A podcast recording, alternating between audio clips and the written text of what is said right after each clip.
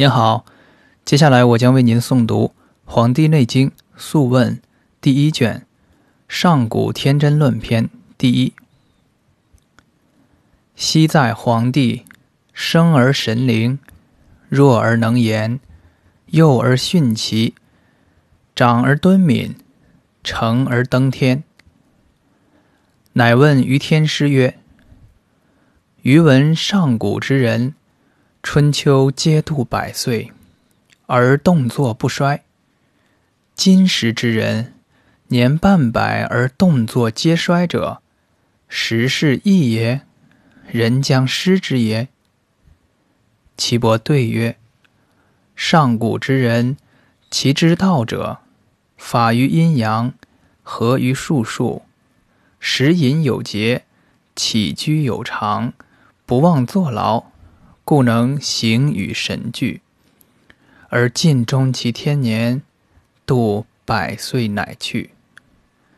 今时之人不然也，以酒为浆，以妄为常，醉以入房，以欲竭其精，以耗散其真，不知持满，不识欲神，勿快其心，溺于生乐。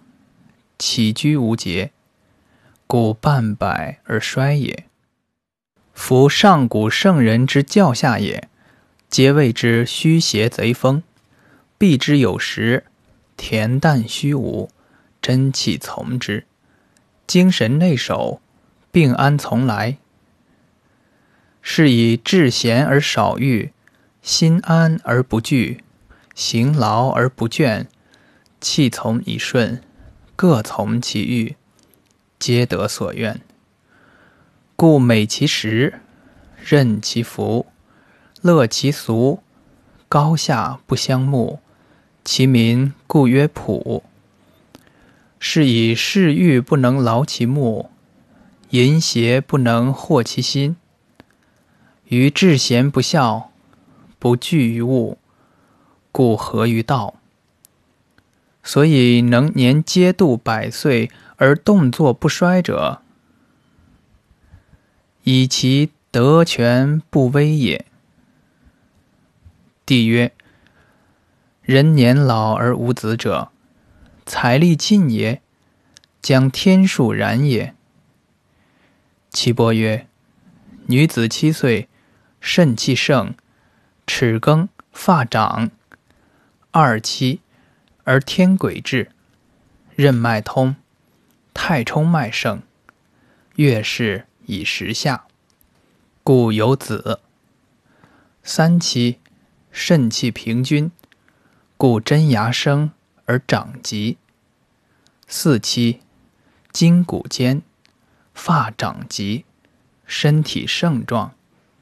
五期，阳明脉衰，面始憔。发始堕，六七，三阳脉衰于上，面皆憔，发始白。七七，任脉虚，太冲脉衰少，天癸竭，地道不通，故形坏而无子也。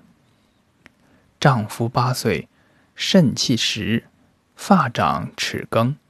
二八，肾气盛，天癸至。精气溢泄，阴阳和，故能有子。三八，肾气平均，筋骨劲强，故真牙生而长疾。四八，筋骨隆盛，肌肉满壮。五八，肾气衰，发堕齿槁。六八，阳气衰竭于上，面憔，发鬓斑白。七八。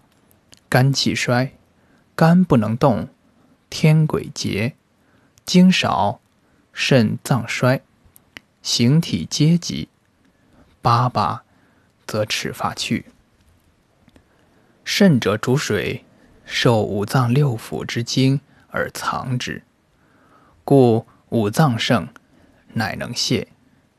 今五脏皆衰，筋骨懈堕，天鬼尽矣。故发鬓白，身体重，行步不正，而无子耳。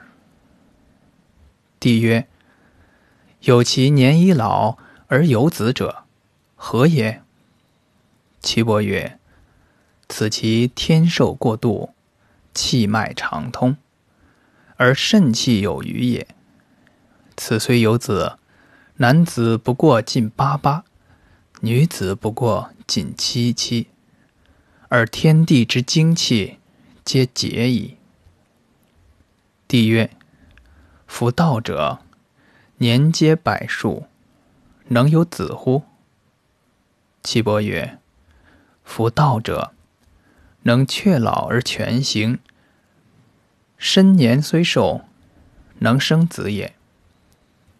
皇帝曰：“余闻上古有真人者，提挈天地，把握阴阳，呼吸精气，独立守神，肌肉若一，故能寿庇天地，无有终时。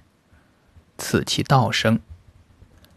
中古之时，有智人者，纯德全道，合于阴阳，调于四时。”去世离俗，积精全神，游行天地之间，视听八达之外。此盖益其寿命而强者也。亦归于真人。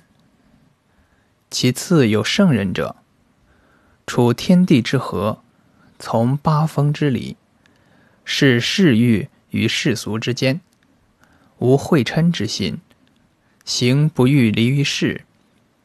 披服章，举不欲观于俗，外不劳形于世，内无思想之患，以田鱼为物，以自得为功，形体不闭，精神不散，亦可以百数。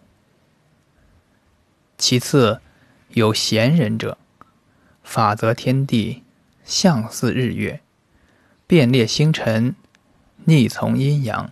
分别四时，将从上古合同于道，亦可使益寿而有吉时。